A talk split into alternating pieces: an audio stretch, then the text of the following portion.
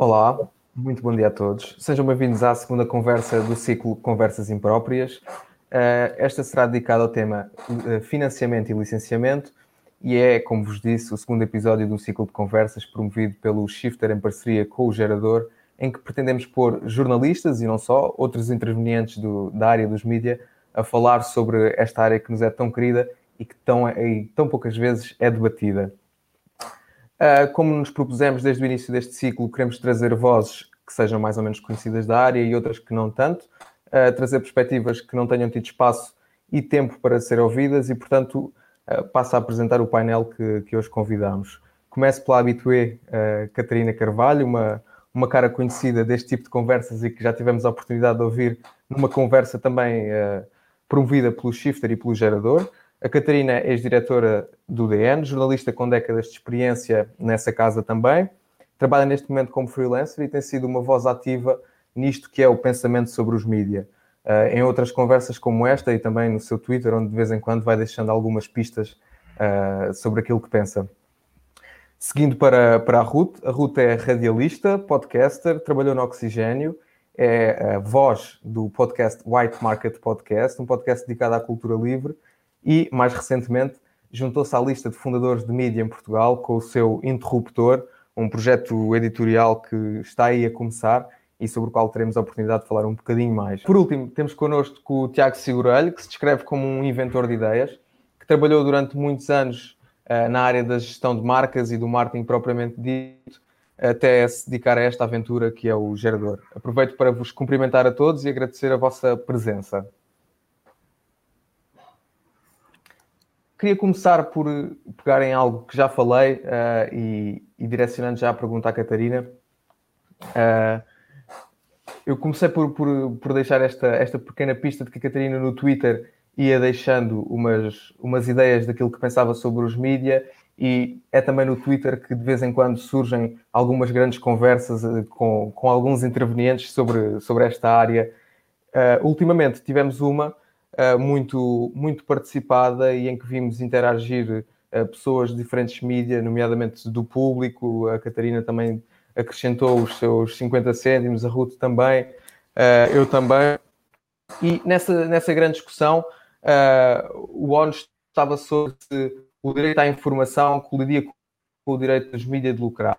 Uh, tudo sobre o artigo da Joana João Henriques, sobre o racismo e com um tweet que, há, que replicava esse artigo de modo gratuito uhum. e que acusava o público uh, de lucrar com o racismo.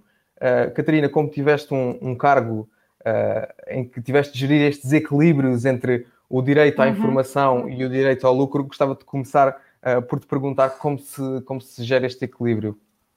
É muito difícil. Olá, primeiro, bom dia a todos. Bom dia a todos. Um, há uma coisa que é muito difícil nos jornais. Primeiro, chamar jornais com fins lucrativos em Portugal é um bocadinho um exagero, não é? Porque não há, uh, com exceção das televisões, têm, têm tido uh, resultados positivos, os jornais não, as rádios também não, e portanto é, estamos quase todos nesse limite da, das, das atividades sem fins lucrativos, embora com a aparência de fins lucrativos, certo? Portanto, toda a gente dá prejuízo e, portanto, tomar a dar que fosse pelo menos o break-even já não era mal.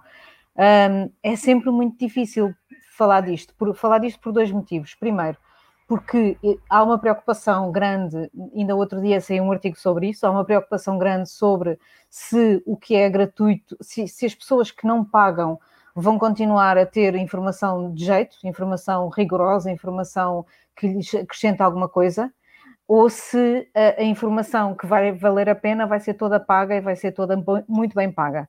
Essa é uma questão muito importante. Eu já não digo lucrar com o racismo, porque então eh, estaríamos a lucrar com qualquer tema que tratássemos, isso é um pouco uma ideia um pouco tonta, eu vi essa discussão no Twitter e achei completamente tonta.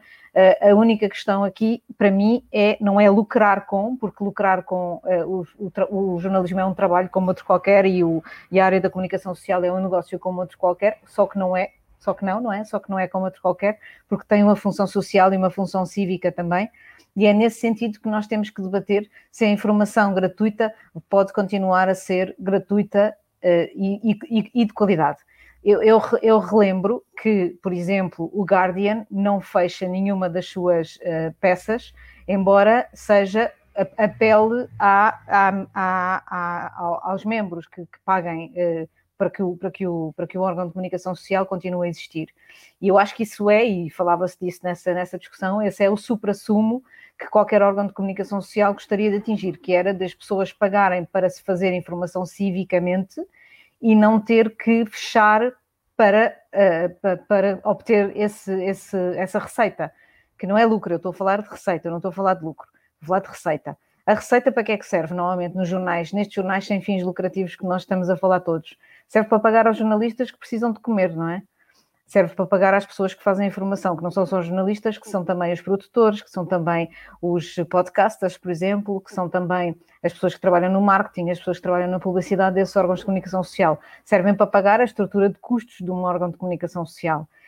Um, mas, mas nós devemos todos pensar se o caminho é este caminho da subscrição e, da, e daquilo que é os, os, artigos fechados em todos os jornais, como faz o New York Times, como fazem o Le Monde, como faz o, como faz o Mediapart, até, que é, um, que é uma, uma entidade que foi constituída por uma cooperativa de jornalistas, mas que também fecha os seus artigos a quem os paga.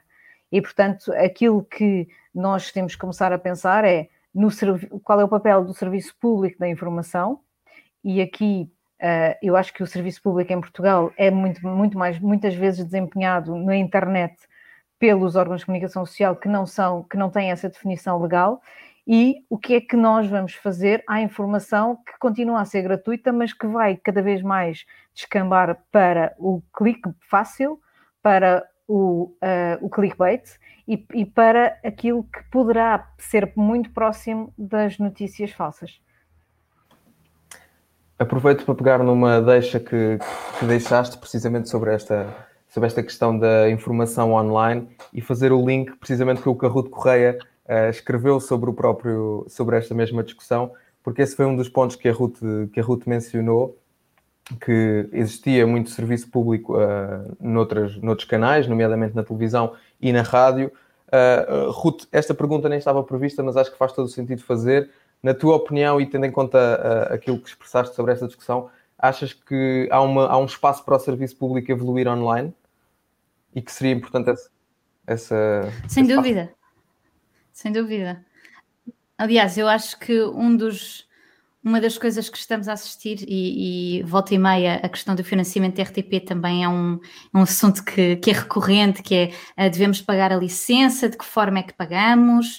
Uh, eu, eu, sinceramente acho que o sistema português, dos vários que vou conhecendo, acho que é bastante acessível e bastante justo, em que todos contribuímos um bocadinho de forma quase. Uh, bem, eu ia dizer dissimulada, mas uh, não, num, uh, não num, num, num, tom em que somos enganados. Portanto, uhum. toda a gente contribui, quem usufrui e quem não usufrui na, na conta da eletricidade. Um, é um modelo que, que é bastante mais democrático, por exemplo, uh, do que na Alemanha, em que qualquer pessoa que tenha um televisor tem de pagar, um, ou a Inglaterra, que neste momento cumpre mais ou menos os mesmos moldes e que são licenças muito mais pesadas em termos anuais.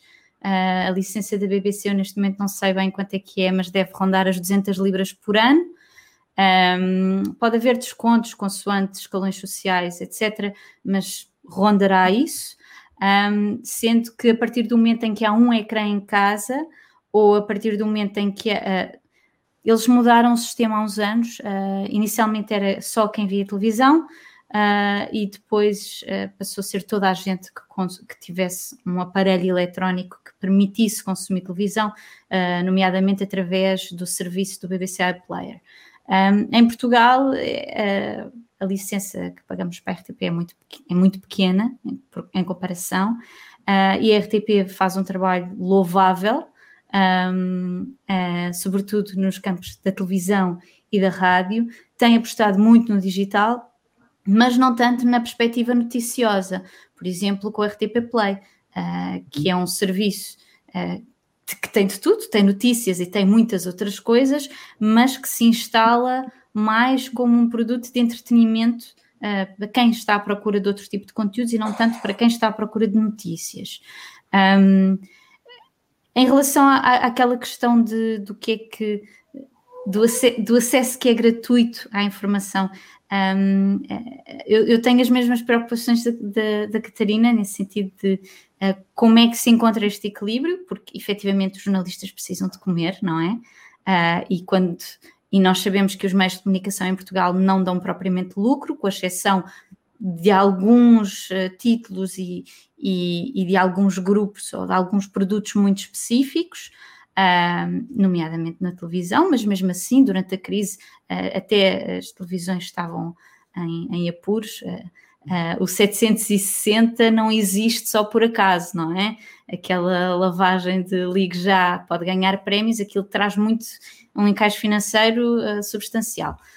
Um, mas mas é, é realmente, uh, eu acho que importa refletir sobre esta questão de que uh, quando nós falamos num acesso gratuito, por exemplo, à educação ou à saúde, ninguém uh, equaciona que esse acesso significaria que os professores ou os médicos não fossem pagos.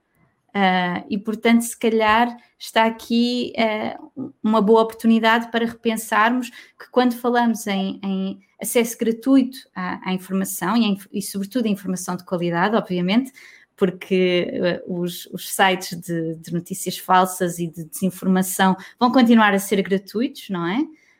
Um, mas quando falamos aqui em acesso à informação de qualidade de forma gratuita, não estamos a ponderar que os jornalistas deixem de ser pagos.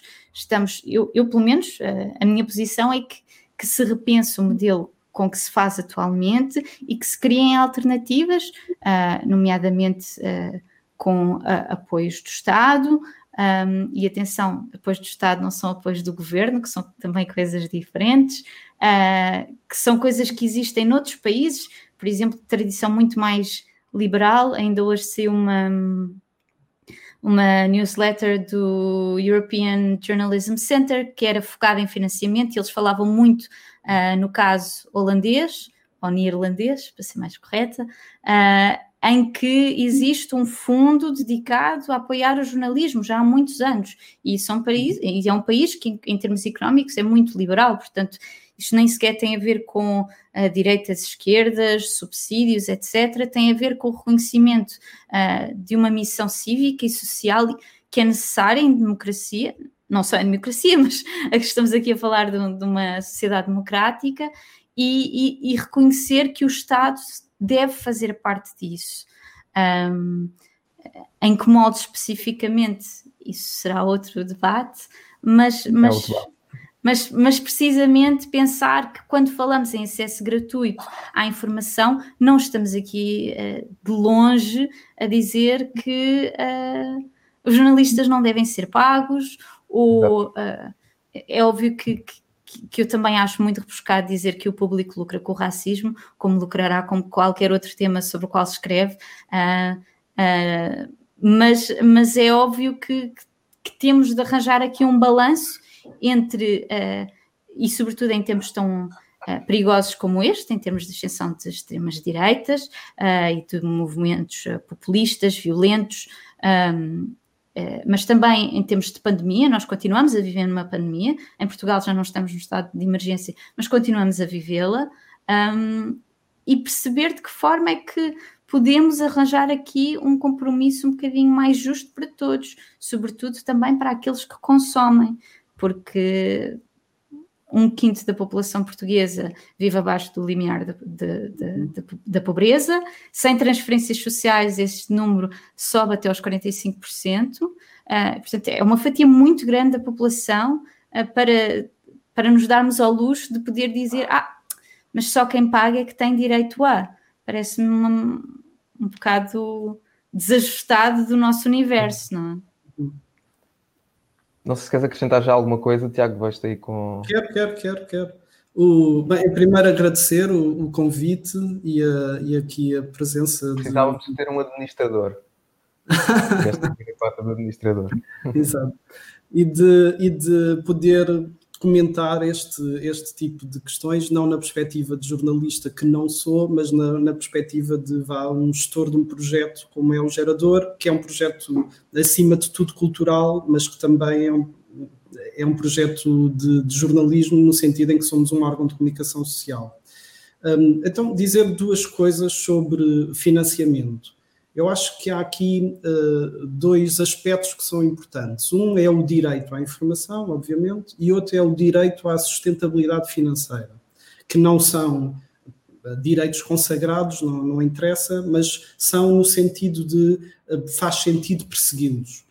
No caso do direito à informação, uh, eu sou da opinião que deve haver um papel maior do Estado do que existe hoje em dia nos seus, com os seus próprios meios, através de diretamente através do, do próprio Estado, por isso, quer através da RTP, quer através de outras soluções que possam existir. Eu, por exemplo, acho que seria útil existir um jornal diário estatal, ou um jornal semanal estatal, ou um, um se calhar um site uh, tipo diário, no, no, limite, estatal. Não vejo nenhum problema nisso, vejo que uh, todas as dimensões de uh, controlo que existem numa democracia seriam um, mais fortemente uh, aplicadas se existisse esta dimensão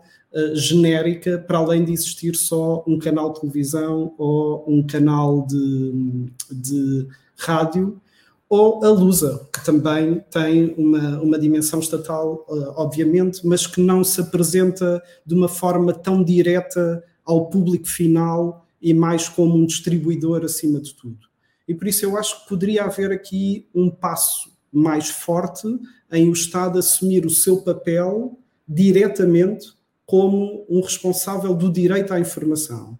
E, esse, e essa responsabilidade tem que ser consagrada através de uma contribuição que, como a Ruth dizia, é feita de forma vá indireta, mas que pode ser ligeiramente aumentada e que permita que todas as pessoas possam ter acesso à informação em várias plataformas, imprensa escrita, imprensa digital, televisão, rádio ou outras que forem surgindo, vídeo, sei lá, outras que forem surgindo por aí fora. Por isso acho que o Estado devia ter um papel mais forte de, diretamente. Por outro lado, também acho que deve apoiar indiretamente os privados. Acho que deve ter esse, esse papel. E como é que ele, ele devia ser feito? Uh, devia ser feito através de um apoio. Eh, existem depois modelos uh, variados, existe o fundo uh, holandês, por exemplo, que o Ruth estava a falar, existem 300 mil outros modelos. Eu sou mais a favor de um modelo que até sei, João, que tu também és de, dessa opinião, de, da criação de um cartão ou de um cheque que é dado às pessoas e que as pessoas escolhem entregar esse valor aos órgãos de comunicação que acharem que são pertinentes para a vida dessas pessoas. E, portanto, não existe uma pré-definição do valor a entregar aos órgãos de comunicação por parte do Estado, aliás, como aconteceu agora, não é? Não, apesar disto agora não ter sido uma contribuição excepcional, porque foi uma antecipação hipotética de eventuais investimentos no futuro, de promoção uh, de, de, comunicação, por exemplo, desta dimensão da, da pandemia, uh, mas houve uma determinação clara do que é que cada órgão de comunicação social ia receber a partir de critérios que foram definidos e que podem ser discutidos e que são altamente subjetíveis, pelo menos. O que eu acho é que o poder deve estar nos cidadãos e não no Estado em decidir. E por isso, como acontece com o cheque dentista, ou com o cheque de cirurgia, ou como a Itália acontece com o cartão cultura, em que qualquer, hum, qualquer jovem até aos 22 anos, se não estou em erro, recebe um cartão com um valor uh, carregado, vá, que depois pode despender onde quiser, desde que seja na área cultural, ou mesmo aqui era só em órgãos de comunicação social, e depois levamos, vamos ao tema das licenças e do que é, o quem é que deve ser o beneficiário deste, deste tipo de investimentos, mas eu gostava que o Estado tivesse esta dupla presença, uma presença direta reforçada e uma presença indireta através dos cidadãos que escolhem onde uh, investir. Isso parece-me que o direito à informação estaria mais ou menos consagrado se optássemos por estas duas dimensões. E depois existe o direito à, à sustentabilidade própria, que eu estava a falar há pouco. E, efetivamente, é, é difícil considerar a hipótese, pelo histórico em Portugal, mas não só, que um órgão de comunicação social que tenha como um, o seu objetivo ou a sua atividade única apenas fazer jornalismo tenha uma capacidade de sustentabilidade garantida ou significativa, para não dizer que tem uma, uma sustentabilidade muito próxima do nula, ou, ou então uh, é, um, traz até prejuízos muito significativos, como é o caso do público, por exemplo, que traz ano após ano prejuízos muito, muito significativos. O que eu acho é que existe aqui várias hipóteses que podem começar a ser exploradas e que eu vejo o shifter ou o gerador até como exemplos de algumas hipóteses que podem ser exploradas e que eu não vejo um, que isso seja errado. Existe uma hipótese que são dimensões ligadas à, à informação, de uma forma quase direta. Coisas como branded content ou a utilização de, da equipa editorial e de toda a restante equipa para a construção de uh, produtos privados. Por exemplo, uma uh, publicação interna de uma marca, de uma empresa. Uh, pode haver uma capacidade de um jornal fazer, falar diretamente com uma entidade e presta este tipo de serviços que, é um, que, que são serviços laterais mas que, que, estão dentro da lógica do que é o serviço de a lógica de informação vá e que são remunerados por isso de uma maneira um, diferente do que é a, uh, a comunicação normal e o, e, a, e o, seu, e o seu serviço normal. E depois, por outro lado, existe uma, uma parte de dimensão conexa à informação e que tem a ver com, por exemplo, algo que o Shifter faz na, em, numa lógica tipo agência, vá, não sei se, se esta palavra é, é, indicada, mas com o Shifter X, que é algo que o, o Shifter tem uma série de, de, recursos ligados, por exemplo, à internet e é capaz de prestar serviços a outros utilizando esses próprios recursos. O mesmo o gerador faz, por exemplo, com a educação. Nós estamos muito ligados à educação temos uma série de cursos e temos uma academia que cada vez está a crescer mais e que eu vos digo que representa uma fatia já com algum significado da faturação que fazemos, isso contribui para uh, um, diminuir a preocupação que nós temos na sustentabilidade pura do que é o ato jornalístico. Isso nós não temos essa sustentabilidade. Nós temos 31 revistas lançadas, nunca nenhuma chegou ao break-even point sequer. Ou, ou, ou, ou, a nossa dimensão digital, então, mais impossível ainda de chegar a essa, a essa dimensão. Catarina, ias a dizer alguma coisa? Ia dizer que não há nenhum órgão de comunicação social no mundo em que o jornalismo seja a única fonte de receita. Uh, mesmo o New York Times, uh, quando, quando, se fala da sua grande uh, aumento de receitas digitais on, online, tem a ver muito com atividades conexas, como por exemplo o, o comércio eletrónico, que eles compraram uma Wirecut, que é uma, uma, uma uhum. página de venda de produtos direta, e também com montes de outras coisas, como por exemplo as receitas de culinária ou a, a criação de eventos que são pagos pelos leitores um, sim, sim, eles não têm academia, não é, o, não é o que eles fazem normalmente, mas têm muita coisa parecida com essa, o branded content também, e, o, e, o, e, o, e, a, e a publicidade de outras formas que não a publicidade simples, que agora também já se pode chamar, acho eu, a publicidade de branded também simples, porque é no fundo aquilo que estamos a fazer é uh, só que nós estamos a produzir o conteúdo para as marcas, mas é exatamente a mesma coisa, é receber dinheiro de marcas que vêm daí. Não há, como, diz, como se diz há muito tempo, uma, uma bala de, de, de, de prata para, para fazer uma, uma, um órgão de comunicação social uh, lucrativo. O que eu acho que falta muito, e aí eu acho que o Tiago tem toda a razão, e a Ruth também, eu não, eu não concordo com o Tiago na, questão dos órgãos de comunicação social do Estado, acho que o Estado não se deve substituir aos privados nisso, e quanto mais houver a capacidade de digo isto depois de ter saído até do DN e depois de, ter, de estar a fazer outra, estou a investir noutro projeto e, portanto, percebo que aquilo que é preciso é, é diversidade e não, e não unicidade nesta, nesta questão. É muito, é, é eu, não, eu não acho que em Portugal é muito complexo. Um, um, órgão de comunicação ligado ao Estado. É, Isso faria é, de mim. É, mas, mas em Portugal é muito, é muito, vamos ser honestos, em Portugal é muito difícil isso, porque, embora seja como a Ruth disse, é o Estado que paga e não o governo, um, há muita instrumentalização de informação, até nos privados mas e nos, nos públicos também. Mas essa instrumentalização, se vocês pensarem, um, porque é que, um, sem fazer nenhum tipo de acusação a nenhum órgão de comunicação social que seja detido por uma empresa, mas existem órgãos de comunicação sociais muito, muito, muito importantes que são detidos uh, por um sócio maioritário, vamos pôr assim, e que dão continuamente prejuízo. Um, eu, é, que é que servem, não é? Bem, por isso, se, se nós pensarmos nisso, a questão é qual é a bondade do privado em relação a deter um órgão de comunicação contra a bondade do público entre deter um órgão de comunicação. E quando Exatamente comparo, a mesma coisa. Não, não é para mim. Porquê é que não é para mim? Porque eu controlo o público. Nós controlamos o público. Podemos controlar, podemos encontrar melhores soluções para controlar, mas um privado não tem que emitir nenhuma opinião sobre nada. Um privado toma as decisões que toma de porta fechada e, eh, e tem todo o direito para isso, porque é um privado.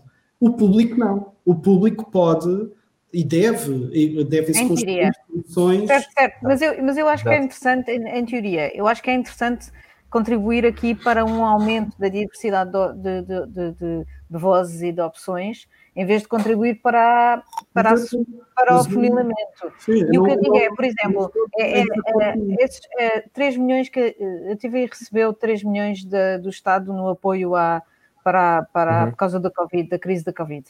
E, e o que nós vimos foi que esses 3 milhões rapidamente se esvaíram esses 3 milhões distribuídos por órgãos de comunicação social independentes teriam sido muito mais importantes para esses órgãos de comunicação social independentes. Só para dar um exemplo, podiam ter posto o shifter, o, gera, o gerador e o fumaça e se calhar agora o interruptor da route, é interruptor, não é que se chama, um, uh, ah, em, em, em, em break-even, por exemplo. Porquê? Porque não têm overhead costs Exato, porque não têm overhead costs, que são os custos administ das administrações, por exemplo, dos órgãos de comunicação social, que são brutais.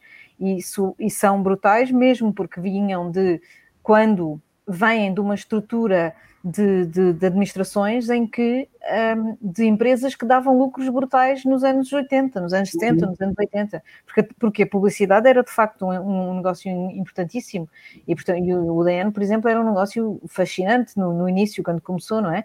dava lucro, dava muito lucro. O problema foi que esse modelo em que, em que os órgãos de comunicação social, em que o jornalismo se, se, se, se apoia, desapareceu, o modelo desapareceu. E, portanto, a, por exemplo, voltando ao início da questão, não há uma, uma, uma bala de cristal, há muitas e variadas formas de, de fazer com que o jornalismo atinja pelo menos o break-even.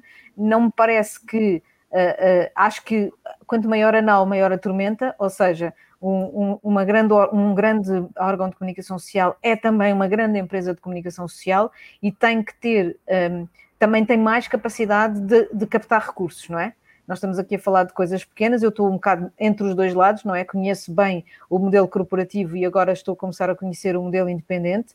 Uhum. Percebo que seja muito mais fácil fazer isso que o Tiago disse, por exemplo, de ter uh, uh, Uh, outro tipo de, de, relação com a comunidade, que, que, é no fundo aquilo que faz o Fumaça. O Shifter também faz um bocadinho, mas o Fumaça teve, teve agora um grande sucesso com aquele crowdfunding que fez recentemente.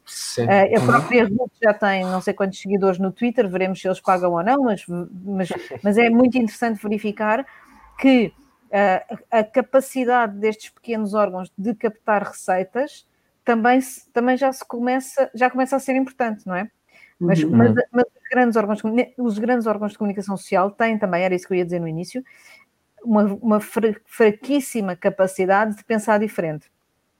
Ou seja, nós temos uma, um problema aqui grave que é os órgãos de comunicação social grandes estão muito habituados à uh, única uh, recurso da publicidade e agora uhum. estão a caminhar, obviamente, para as, para as subscrições. O público é um bom exemplo disso, o Expresso também. E têm muito pouca capacidade de encontrar outras formas de receita que outros órgãos mais pequenos já chegaram lá, nomeadamente no estrangeiro. O Ruth há bocado falou do European Journalism Center, por exemplo, European EGC, não é? Uh, eles, uhum. eles, eles fizeram há pouco tempo uma ronda por entidades europeias que fizeram bons exemplos de, de, de conseguirem dar a volta à crise no, na Covid e todos de relações com a comunidade, de pequenas, uhum. uh, uh, pequenos eventos feitos participados pelas pessoas, a uhum. capacidade dos leitores de decidirem aquilo que querem que seja investigado ou não, as suas preocupações respondidas do ponto de vista da, da, dos especialistas, tudo, tudo, isso são coisas que não é fácil, ninguém disse que é fácil, é aliás muito difícil, mas uh, pensar diferente uh, era um bom passo para que alguns desses órgãos maiores também uhum. conseguissem dar a volta. Deixa-me fazer. Eu, eu, eu deixo-te, Ruth.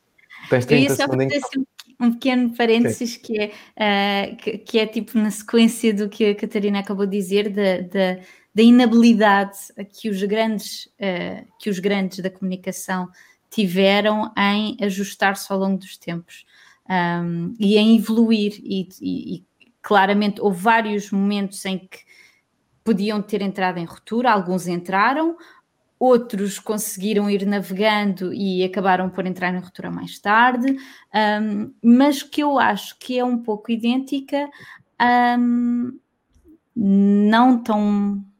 É, é, idêntica ao que, ao que se passou na indústria da música, que foi uma uhum. indústria que foi muitíssimo resistente à mudança tecnológica e que acabaram por ceder uh, quase quando já não havia mais nada a fazer. Um, e eu acho que a imprensa em Portugal, ou a comunicação em Portugal, está a chegar a esse ponto, que é já não há mais nada a fazer, mas eu posso dizer que há não muito tempo, ou há não muitos anos, uh, ainda tinha discussões uh, sobre, em, sobre não pôr textos completos num site, porque depois as pessoas iam lá e copiavam.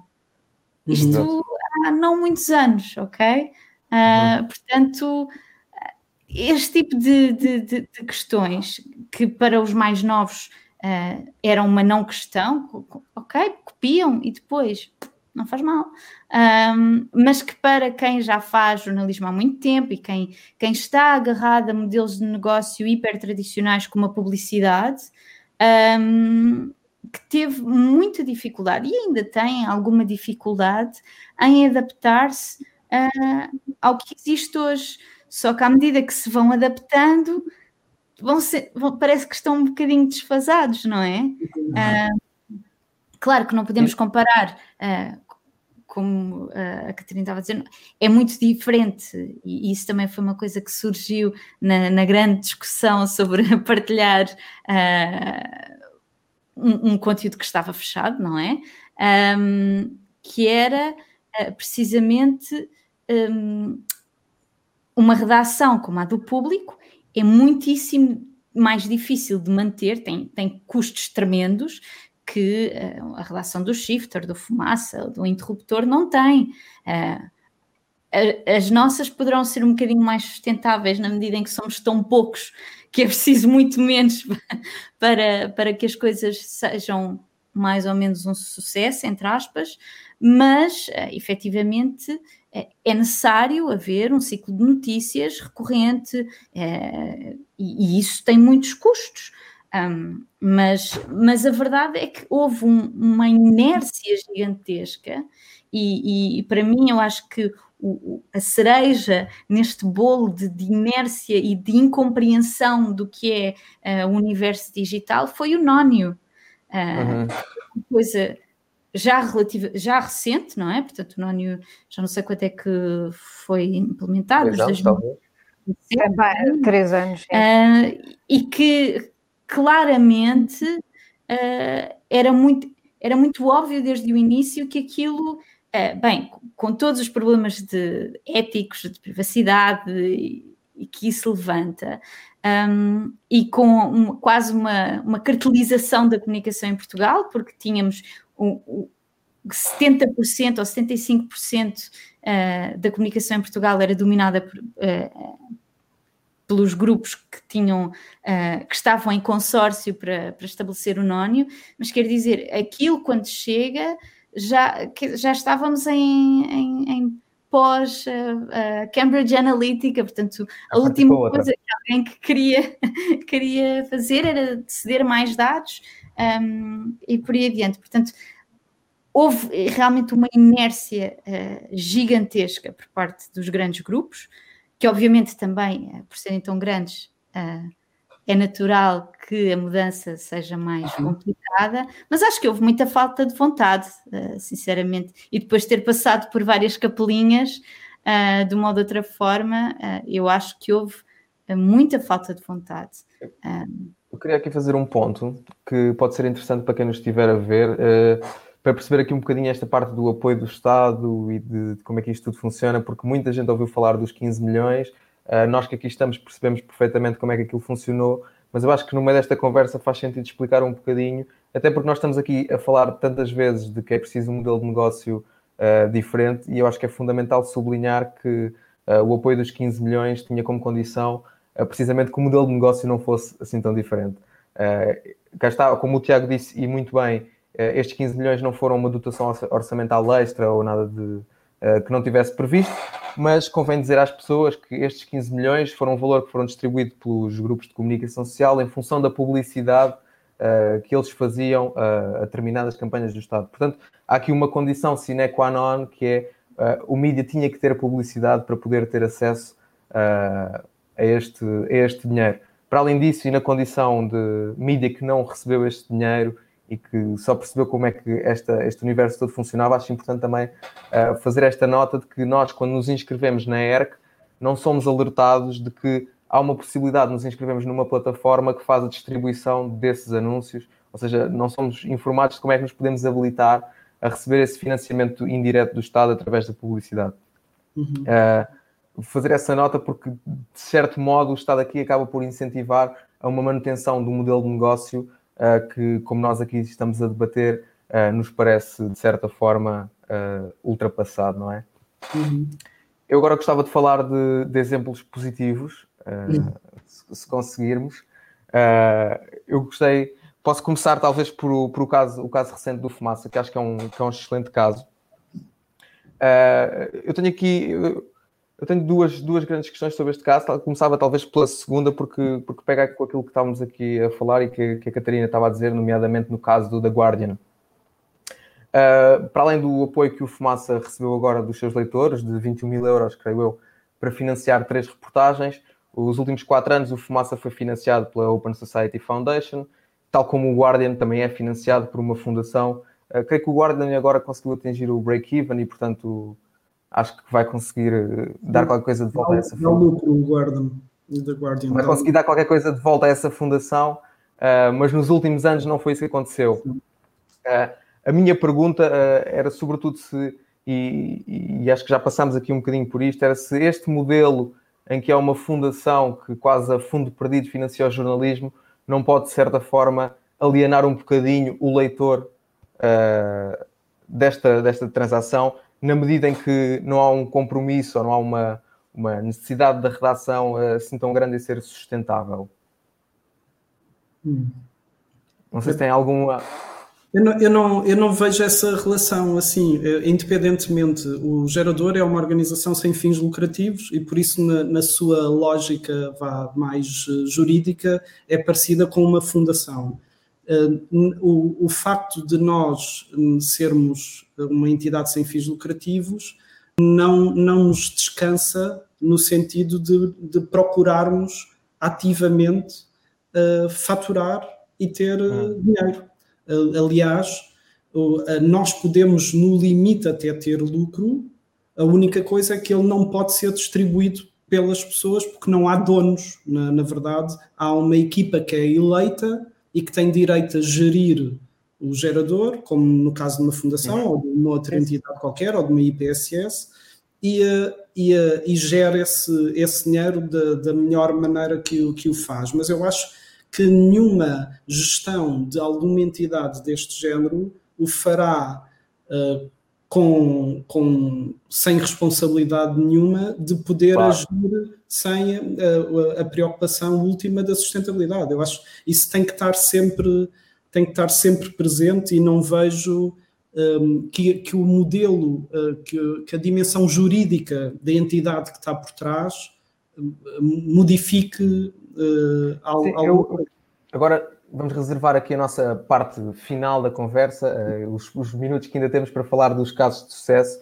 Uh, um dos casos de sucesso que já referimos aqui foi o caso do Fumaça, mas eu queria aproveitar este caso de estudo e recuar um bocadinho para falar do exemplo um bocadinho a maior profundidade. A pergunta que tenho, e posso incluir neste, neste exemplo o caso do público que é financiado pela Sonai, ou o caso do Guardian, que também tem uma fundação que o financia, uh, a minha questão é se este financiamento quase a fundo perdido dos mídia não pode corroer, de certa forma, o contrato social entre, entre o leitor e o órgão de comunicação social, uh, na medida em que, como já aqui falámos, há uma tendência para se uh, alertar para a instrumentalização da informação e se não pode haver aqui uma, uma perda de confiança ao saber que alguém está a financiar um órgão uh, sem procurar um retorno direto. Ok, posso eu falar? O, sim, eu, eu percebo o que estás a dizer numa perspectiva em que, pronto, há uma dimensão, em primeiro lugar, uh, jurídica da entidade que, que, é, que detém um órgão de comunicação ou que investe num órgão de comunicação, e isso eu não sinto que exista uma diferença significativa entre ser uma fundação ou, ou uma entidade sem fins lucrativos ou ser uma entidade com fins lucrativos. Acho que ambas devem responsavelmente procurar a sustentabilidade financeira da, da sua atividade e por isso eh, eu não, não acho possível que uma fundação, por exemplo, possa eh, pagar um, eh, tudo e mais alguma coisa uh, sem fundo. Por isso tem que ter algum tipo de responsabilidade e tem que ter algum tipo de sustentabilidade. Sobre, sobre a dimensão do, de, desse contrato social, isso é, é super pertinente eu acho que entre nós, que se calhar estamos mais dentro de, do que é a informação, ou entre muitas outras pessoas também mais esclarecidas neste campo, isso é um tema que, que, que é relevante, mas eu não sei se é para a maioria das pessoas, para 90%, por exemplo, das pessoas, e onde eu aí iria muito mais rápido preocupar-me com entidades que não são sequer órgãos de comunicação social e que, e que têm um, um acesso muito significativo à população e que são capazes de determinar uh, o pensamento informativo de, da sociedade, das pessoas, um, e não, tarem, não, tarem, não terem nenhum tipo de responsabilidade um, como órgão de comunicação social, isso preocupa-me mais. Depois eu acho que cada entidade uh, deve, quer seja estatal de um lado, quer seja apoiada por ou detida por uma uh, instituição com fins lucrativos, quer seja uma instituição sem fins lucrativos, deve criar os modelos uh, e os checks and balances corretos para que ela própria e, e o público possam observar que existe transparência, que existe uma lógica de de, de todos uh, participarem uh, e não, não parece que isto está ligado com a dimensão jurídica da entidade, mas mais com a vontade de quem está à frente do projeto de, de, de, de, dar força ao jornalismo ou de simplesmente instrumentalizar o jornalismo em função dos seus objetivos, de poder, de dinheiro, do que for. De resto, esse é, esse é o exemplo de sucesso do Fumaça, não é? porque mesmo tendo esta, esse financiamento não parece que o contrato deles esteja, esteja em causa. Não sei se, mais, se alguma de vocês as duas quer acrescentar alguma, algum ponto. Sim, eu só queria excluir. Ups. Eu não estou a ouvir. Estão a ouvir? Não, okay. não. Já estão. estão. Agora, agora estão. Ok. Eu só queria dizer uma coisa importante, que é esta noção de que a informação é, um, é uma coisa cívica, é uma coisa que nos faz ser uma melhor sociedade e que a informação nos faz ter, poder fazer melhores escolhas. Ou seja, como cidadãos, os cidadãos podem fazer melhores escolhas se souberem melhor o que está a passar-se de vários pontos de vista.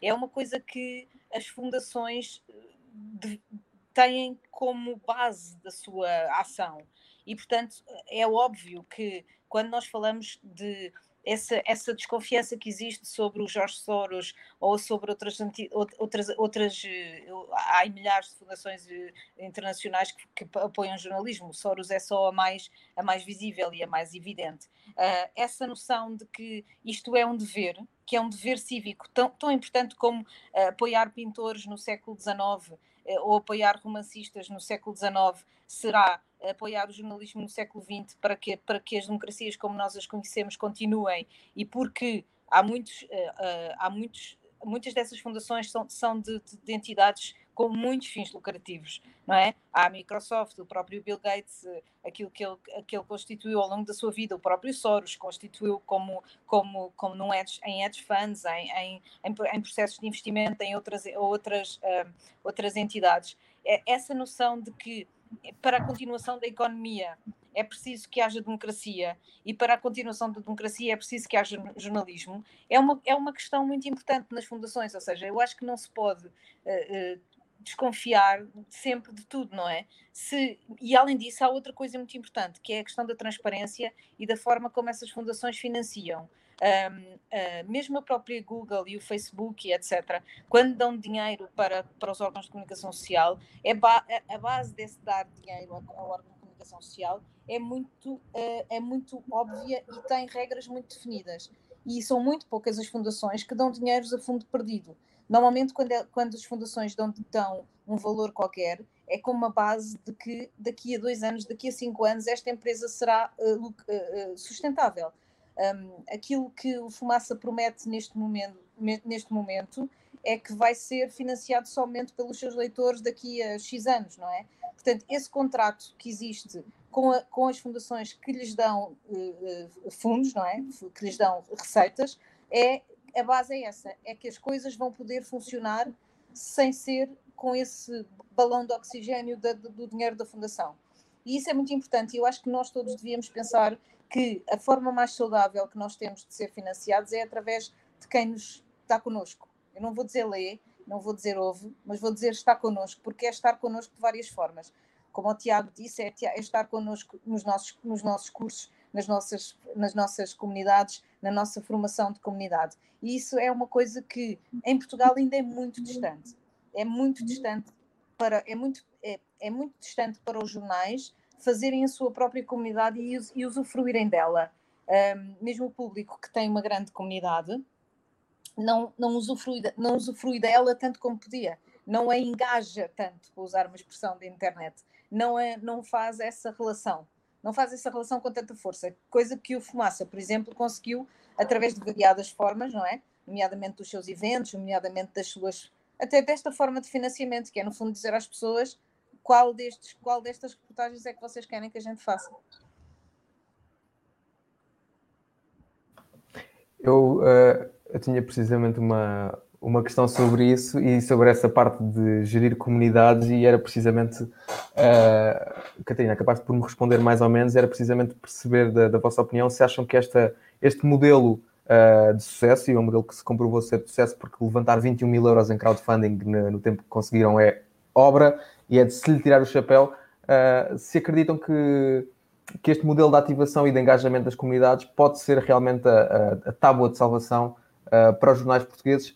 E pergunto isto como uma pequena provocação de se ainda vão a tempo, se os seus leitores e as suas comunidades ainda não estão uh, alienadas e se, se acham que, que, é possível que estes projetos com anos e anos de, de história que voltem a unir as tropas ou se acham que este, este, tipo de, este tipo de ativação só está acessível a mídias mais pequenos, como o caso do Fumaça, o Shifter, o Interruptor, eh, o projeto da Catarina, que já percebemos que aí vem também. Eh, qual é, é a vossa opinião nesse sentido? Acham que os, os, grandes ainda vão a tempo de salvar ou os pequenos é que têm que regenerar o, o setor? Ruth, se quiseres começar. Olha, eu, eu acho que neste preciso momento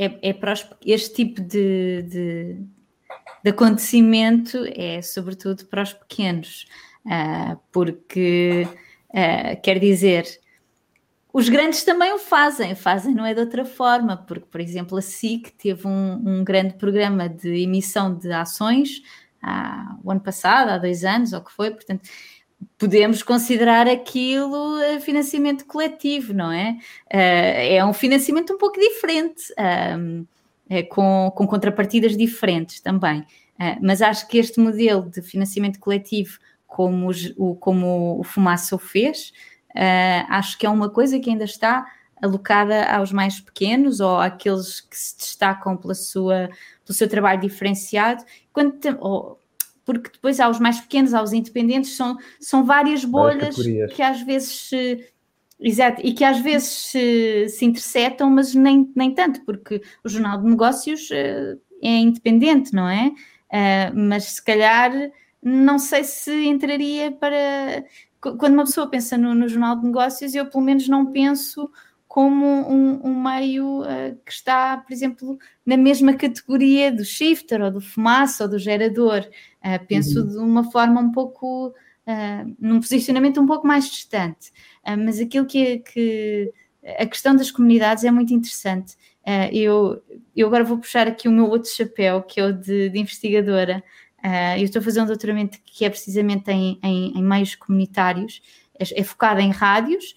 Um, mas é muito interessante que em Portugal se comece a falar de, destes, destes meios de orientação comunitária, sejam uh, o gerador ou fumaça, que são ambos tidos por associações sem fins lucrativos, mas também outros exemplos, como o Jornal Mapa, uh, a Rádio Zero, que sendo uma rádio estudantil, é uma rádio que se, que se, que se autodenomina como comunitária e que, um, e que se se posiciona dentro da, da sua comunidade como comunitária, eles estão abertos a todos, um, em que estes, estes tipos de meios que não estão regulamentados em Portugal, uh, há um vazio legal para a existência de... Não quer dizer que eles não possam existir, que eles existem na mesma, mas não há nenhuma configuração jurídica, uh, não há nenhum enquadramento legal que os uh, diferencie dos outros e, e, e, é evidente que, que eles têm de arranjar estas. Uh, têm de se adaptar a estas novas formas de, de, de, arranjar dinheiro. Basicamente é isso, novas formas de arranjar dinheiro. Ou, ou, formas que se calhar são mais adequadas àquilo que eles procuram uh, na, na, enquanto cumprem o seu propósito. Mas, mas a, a, a isto agora é um bocado um, um, assim uma curva uh, que eu vou fazer, que é a, a, noção de comunidade e de meio comunitário, não só uh, no, na maneira, uh, não só enquanto produtores e distribuidores, não é? Portanto, não só o facto do fumaça alavancar. oi, perdemos a Catarina. Ah, voltou? Não só o fumaça alavancar a sua a sua piscina comunitária. Um... alavancar a sua piscina comunitária para uh, arranjar dinheiro, mas também uh, uh, esse processo participativo de vocês agora ajudam-nos a decidir o que é que vamos fazer a seguir. E isso é muito importante. E em Portugal há muito pouco.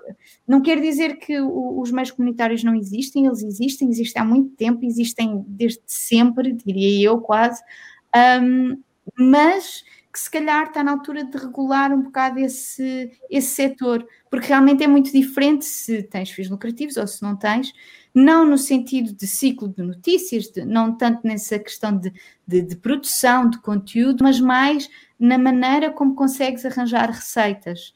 Um, e, por exemplo, uh, pá, Portugal nisso está atrasadíssimo, tem décadas e décadas e décadas de atraso, porque é uma área, somos dos poucos países da União Europeia em que não, não existe uh, regulação nenhuma em relação a meios de, comunitários, o que obriga a que os comunitários depois tenham de cumprir o mesmo que os outros. Por exemplo, no, no caso das rádios, em que há uma segmentação de serviço público versus serviço comercial e não há nada no intermédio, que é problemático, obviamente, porque muitas rádios locais, por exemplo, são efetivamente rádios comunitárias, são detidas sei lá, por associações de bombeiros, por exemplo, um, mas que são incluídas num, num, num, enquadramento jurídico que não uh, ajuda em nada à operação delas. Um, uhum. Mas agora voltando um bocado atrás à tua pergunta, desculpa que isto foi assim um mega, um, uma mega tangente, uh, que é, é assim, se, se a TVI, ou eu digo a TVI, mas podia ser outro. Claro. Se, se qualquer grande grupo se qualquer grande grupo agora iniciasse uma campanha de financiamento coletivo a dizer estamos a, precisamos de 50 mil euros para fazer uh, um documentário sobre uma coisa qualquer. Eu, enquanto consumidora, teria muito mais resistência uh, a ceder o, o meu dinheiro a esse tipo de iniciativas, porque lá está, uh, é uma estrutura muitíssimo diferente, o volume de receitas é muitíssimo diferente. Um, eu acho que não sei se será um modelo válido para os grandes, pelo menos não agora. Talvez daqui a uns anos possamos ter esta conversa e dizer que eu estava errada, mas pelo menos para já acho que não. Quando as comunidades se tornarem uma moda mais transversal, nós estamos mesmo aqui a, a, a resvalar para o, para o nosso final e eu não queria, não queria mesmo deixar esta conversa sem, sem abordar um ponto que, que, que, estava no título e que mesmo assim não teve tempo suficiente, que era a parte do licenciamento. Uh, para falar de licenciamento, uh, poderíamos ter aqui uma, toda uma conversa sobre direitos de autor, direitos conexos, direitos de jornalista, direito do jornal. Era uma conversa infinita e que demorava muito mais do que uma hora. Uh, portanto, eu escolhi um, um ponto que teve em, em, grande destaque no último ano e que, que agora, ainda há dois dias, voltou a estar em destaque, que tem a ver com a possibilidade ou não possibilidade das grandes tecnológicas de uh, replicarem os conteúdos dos órgãos de comunicação social nos seus feeds.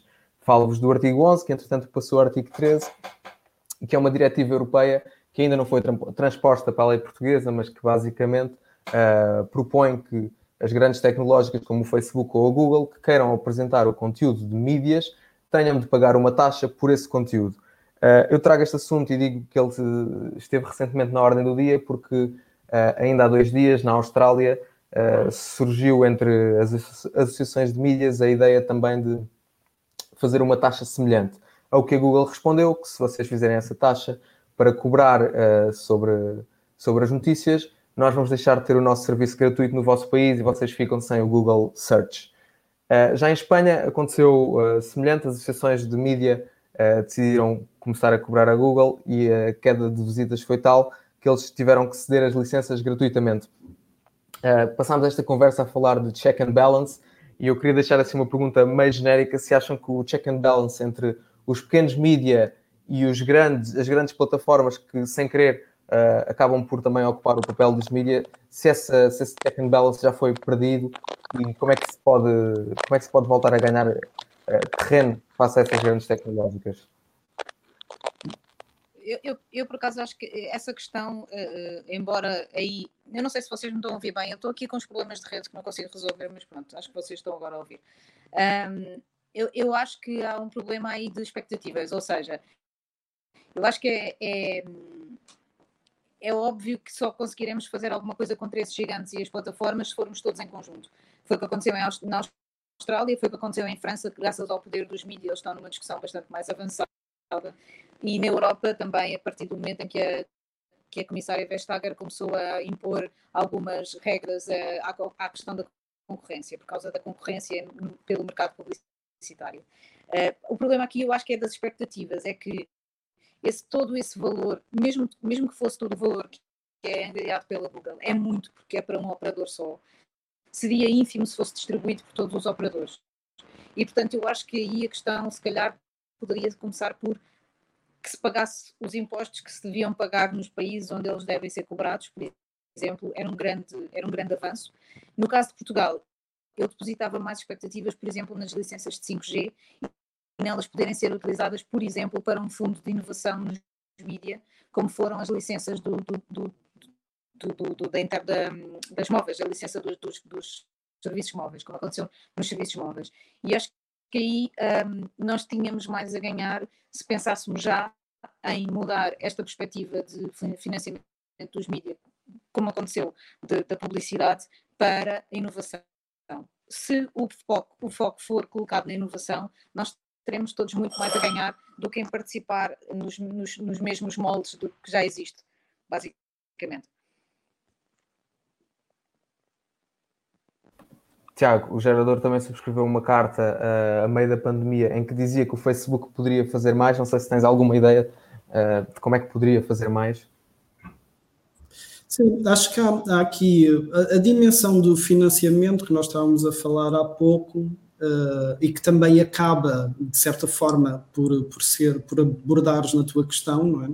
De é, é algo que, que eu acho que dificilmente nós conseguimos determinar um modelo ideal de financiar um órgão de comunicação social e ser uh, determinista. É impossível. Amanhã vai se inventar um novo modelo, novas formas de contribuir e todos os dias uh, isso vai acontecer. O que eu acho é que os órgãos de comunicação social e as pessoas que gerem órgãos de comunicação social têm que ter a abertura de espírito suficiente para se reinventarem constantemente e muitas vezes, como a Ruth e a Catarina já disseram, isso não acontece principalmente nos órgãos de comunicação maiores. Em relação à, à relação com, com as redes sociais, existem problemas que são uh, específicos das redes sociais. No meu entender, o, maior problema é o monopólio.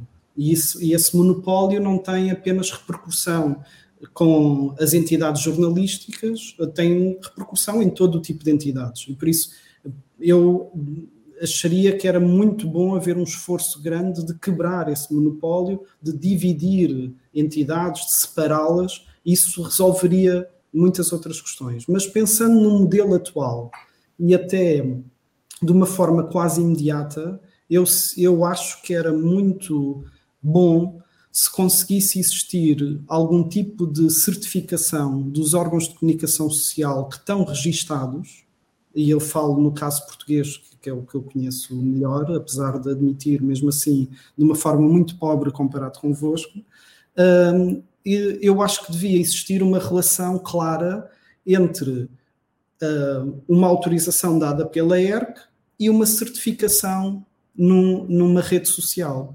Por exemplo, o gerador já tentou um milhão de vezes ser certificado na, no Facebook ou no Instagram, apesar de nós termos muitas dezenas de milhares de seguidores, não conseguimos garantir que, que existe essa certificação. No entanto, uma entidade que não é órgão de comunicação social, uma qualquer entidade ou várias entidades que não são órgãos de comunicação social e que uh, continuamente apresentam notícias ou artigos noticiosos, conseguem ser uh, certificados. Isso faz-me muita confusão. A maioria das pessoas acede. Um, eu, em, num estudo que nós fizemos no Barómetro Gerador Keymetrics, onde analisámos, por exemplo, como é que as pessoas acediam a, a conteúdo informativo, uh, mais de 70% das pessoas diz que o seu conteúdo, um, o, o sítio onde vê em primeiro lugar informação, é nas redes sociais. E por isso o, é importante encontrar um modelo que faça uma relação direta entre o que é efetivamente um órgão de comunicação social e a sua relação com uma rede social. E essa, e essa relação devia existir até proativamente por parte da ERC. A ERC devia criar um selo de órgão de comunicação social, devia fazer uma campanha sobre esses selos, no fundo, como, é, como era um selo de qualidade, ou como é um selo ligado ao ambiente, em que uh, anunciava atenção, se vocês virem este selo, é porque esta entidade é efetivamente um órgão de comunicação social. Não, é que se proíba a atividade dos outros, porque isso é impossível, não, nem faz sentido, mas valoriza-se a atividade de quem efetivamente é um órgão de comunicação social. As próprias, esses próprios OCS passavam a ostentar esse selo e esse selo teria que ser relacionado com a certificação nas, nas redes sociais. Sei que isto é ambicioso, mas parece-me legítimo e, e, e não uh, problemático. Fazer esta relação com a certificação, por exemplo, acho, acho uma coisa ultra importante um, e que permitia a todas as pessoas, ao comum dos mortais, fazer a distinção entre o que é efetivamente um órgão de comunicação social autorizado e outra entidade que, que, faz as publicações, entender? aqui, se me permites, eu até faço um, um, paralelo entre o que tu acabaste de dizer e o que a Catarina sugeriu, que uh, para ela tudo o que bastava era que eles pagassem os impostos que deviam, não é? Portanto, a tua resposta também mais ou menos só queres que eles verifiquem quem já é verificado pelo sistema de regulação uh, e que existe na, nas diferentes jurisdições democráticas. Portanto... Sim, mas isso, é, é, aí eu acho que há um problema maior, porque, por exemplo, eu quando estava no Diário de Notícias, nós tivemos um problema grave de, também de sermos identificados com, com práticas negativas na internet e começava a ter pela parte, nem era só editorial, era também, também dizia respeitar às práticas comerciais e nós levamos meses numa espécie de probation, numa espécie de, de purgatório, até conseguirmos voltar a provar que éramos de facto um órgão de comunicação social perante o Facebook. E era uma Sim. espécie, era uma espécie de era o algoritmo e não há, não há muito a fazer em relação a isso, ou seja, eles não. são é um Se não tem esta relação direta com o que é efetivamente um órgão de comunicação social, passava, isso não era, não era, não era subjetivo, não era sujeito a nenhum tipo de. era, era quase algo automático. Se a ERP autoriza que esta entidade seja um órgão de comunicação social, então existe uma certificação, nem que fosse uma certificação com uma cor diferente do que são as certificações que hoje são dadas. Mas existir esse paralelismo entre o que é oficial uh, e, e, o que se passa nas redes sociais. Eu acho que as redes sociais claro. têm todo o interesse em, em promover isto, francamente. Sim, isso, implica, isso, implicaria apenas a articulação das redes sociais com as diferentes uh, áreas de, de, jurisdição, o que me parece uh, utópico. Parece-me que seria bom, mas parece-me difícil, não querendo ser desmancha prazer, porque não é esse o meu papel aqui. Uh, já estamos mesmo, mesmo aqui na, na reta final. Uh, já agora, Tiago, nós tivemos esse problema no shifter de verificação. Eu deixo-te o conselho: é chatear a agência de comunicação ao máximo, porque nós tivemos que chatear tanto ao ponto de depois termos acesso a uma troca de e-mails interna deles e aparecia eles a queixarem-se de nós os termos chateado tanto.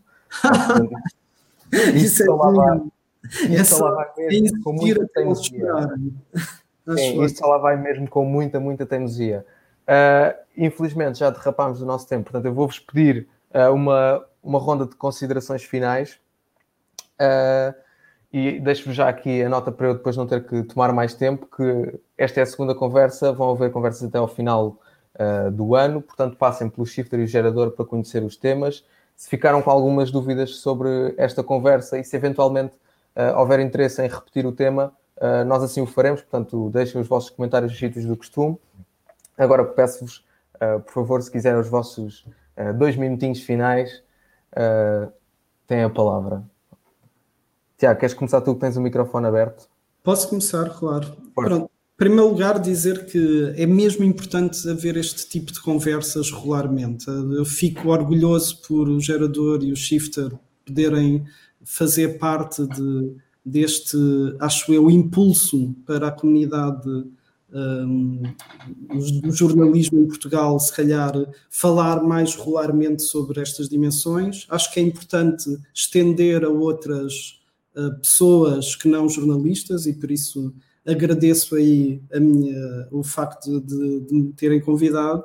Um, e eu acho que isto uh, há uma oportunidade incrível de nós repensarmos esta dimensão jornalística toda também com a pandemia e com esta altura da pandemia. Acho que é um intervalo quase na vida das pessoas que permite um período de reflexão e, e permite, inclusive, um, lembrar a importância de determinadas dimensões, como o digital, que se calhar antes não eram tão consideradas de uma forma tão efetiva. Uh, eu, eu recordo-me de há pouquíssimo tempo, há, há muito poucos anos, eh, de ser muito difícil um, falarmos de coisas como branded content ou outro tipo de uh, lógicas uh, que poderiam ser importantes para o financiamento de órgãos de comunicação social, porque ainda havia uh, uma, um sentido de pureza que, que faria com que era difícil identificar outras formas de financiamento. E hoje eu acho que existe uma abertura grande, existe uma vontade de descobrir essas formas de financiamento constantemente. Um, existe uma preocupação genérica em conseguir chegar a informação a toda a gente, independentemente se ela é paga ou não, de conseguir consagrar esse direito à informação. E eu acho que este tipo de, de conversas vão nos ajudar, de certeza, a chegar a, a conclusões e, quem sabe, propostas de lei e coisas do género que possam ser interessantes e, e consequentes para a sociedade. Já temos aqui uma proposta que ficou em cima da mesa, deixada pela Catarina, quanto às licenças de 5G. Não me vou esquecer, vamos depois fazer acompanhar esse assunto. Catarina, queres seguir tu?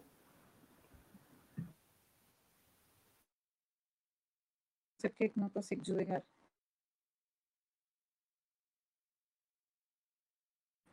Ah, pronto, já posso.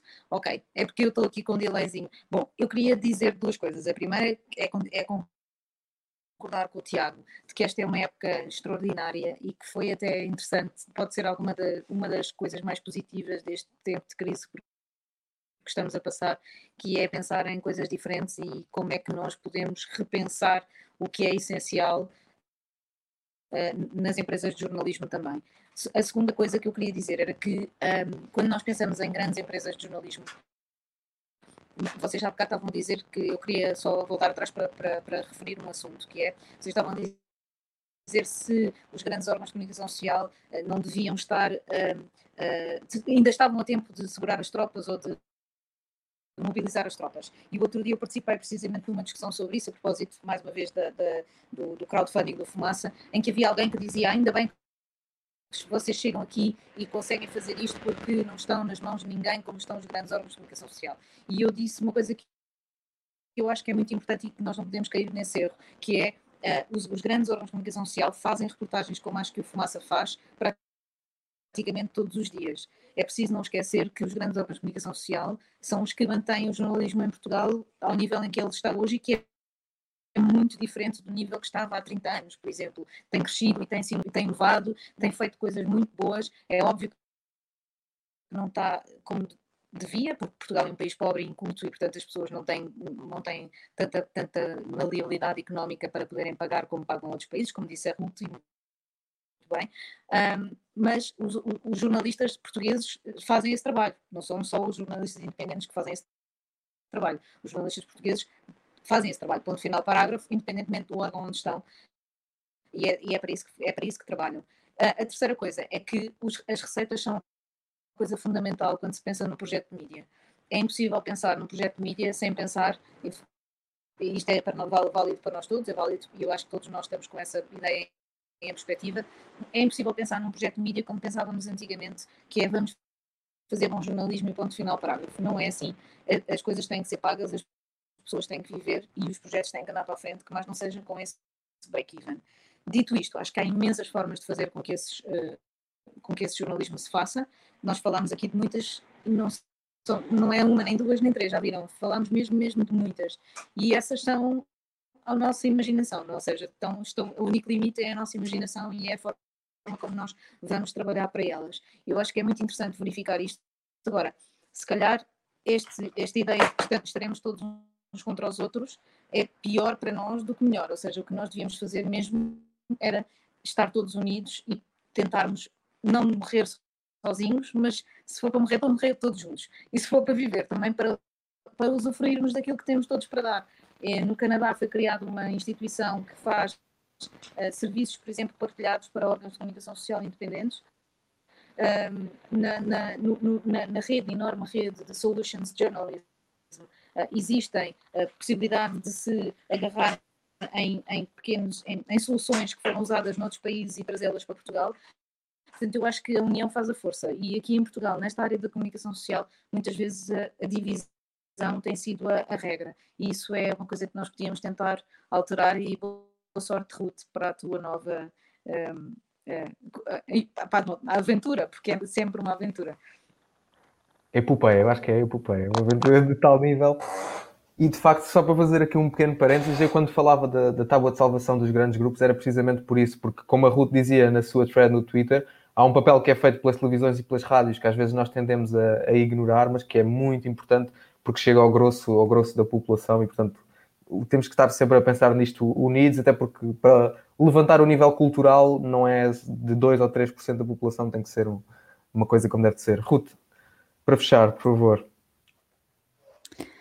Eu acho, eu não tenho muito mais a acrescentar, uh, mas uh, gostava de, de, de agradecer uh, pelo convite, mas também por fazerem destas conversas impróprias um projeto continuado no tempo, que têm sido conversas bastante interessantes. Um, e, e basicamente fazer das palavras do Tiago e da Catarina as minhas, que é mais colaboração. Uh, e eu acho que isso, um, essa questão da territorialidade de, de, de, cada órgão e de sermos todos muito entrincheirados, não ajuda, não nos, não ajuda a ninguém. Um, só piora as coisas. Uh, acho que nisso, uh, pelo menos os mais, estes mais pequeninos que nós temos mencionado, têm tido uh, uh, a abertura e a flexibilidade para abrirem as portas aos outros e para perceber que todos juntos efetivamente somos mais fortes, mas também aquilo que a Catarina disse há, há, há um bocado na conversa, já lá mais bem atrás, que é a importância da pluralidade. E isso é muito importante.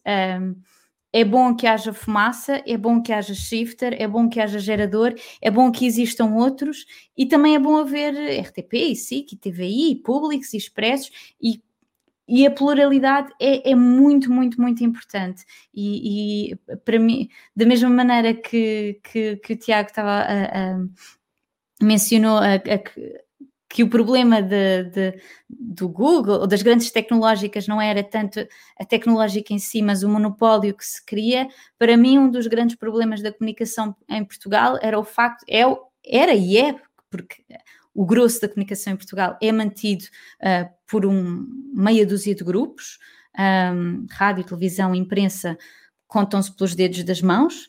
Está ah, uh, bem que nós não somos muitos, a nossa economia não nos permite assim grandes extravagâncias, uh, mas efetivamente isso é um dos meus problemas. Portanto, um, haver mais é bom, uh, porque é, é, um bolo, ou melhor, isto não é um bolo em que cada fatia, em que se dermos todas as fatias, ficamos sem, sem fatias, não, não é um bolo.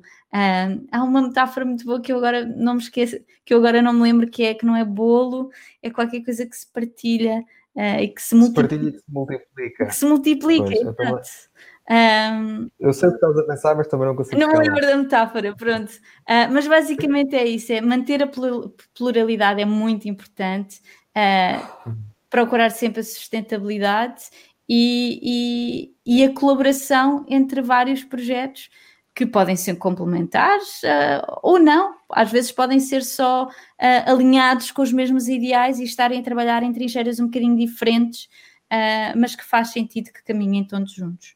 Uhum. Quanto a isso, pluralidade. Até... Em setembro. Ah, eu ia, eu ia fazer a nota de propaganda para não teres que ser tu. Mas... Eu, eu, eu, vou dizer isto, isto agora é uma coisa que é que no preciso momento em que começámos a, a, a, conversa, isto agora é um parênteses só de felicidade pessoal, que é no preciso momento em que começámos a conversa, uh, recebi o um e-mail da ERC, portanto, a dizer que, que foi aprovado o registro. Portanto, isso sai porque viram que ia, que ia, estar aqui entre nós, então optaram isso para estar aqui dizer mal. Esta pessoa é uma pessoa séria. Numa... Eles, eles ouvem-nos, eles ouvem-nos de certeza. certeza. Para, para, fazer, para fazer uma nota final, uh, recordava aqui, porque, porque me lembrei de repente nas tuas palavras, Ruth, na importância da pluralidade, eu gostava aqui de, de, deixar uma nota que às vezes até é interessante lermos artigos com os quais discordamos. Eu lembro-me que escrevi isto, alguns nas redes sociais, que quando estou sem fé no mundo, vou ler um bom artigo de que eu discordo profundamente. E ver a elegância com que há pessoas que conseguem discordar de mim é uma coisa fascinante, portanto, só temos mais é que louvar a pluralidade e que pessoas discordem de nós com elegância, com profundidade, com inteligência, uh, um bocadinho como nós tentamos fazer aqui nestes debates, onde entramos em uh, concordâncias e discordâncias uh, constantemente. Portanto, apelo final, estejam atentos ao que a Catarina está a preparar, porque ainda não sabemos muito, mas vem qualquer coisa já percebemos. sigam o gerador, sigam o interruptor, sigam o Fumaça e continuem atentos a tudo o que a comunicação social em português uh, tem vindo a fazer, porque apesar de serem tempos de crise e de a nota ser quase sempre negativa, uh, a sensação que, pelo menos eu estou de estar aqui é que nunca tivemos com tanto potencial para crescer e, portanto, é unirmos as tropas todos juntos e continuarmos a levar isto até bom porto. Muito obrigado a todos por estarem aqui presentes nesta conversa foi curta, mas acredito que tenha sido bastante interessante. Muito obrigado a todos.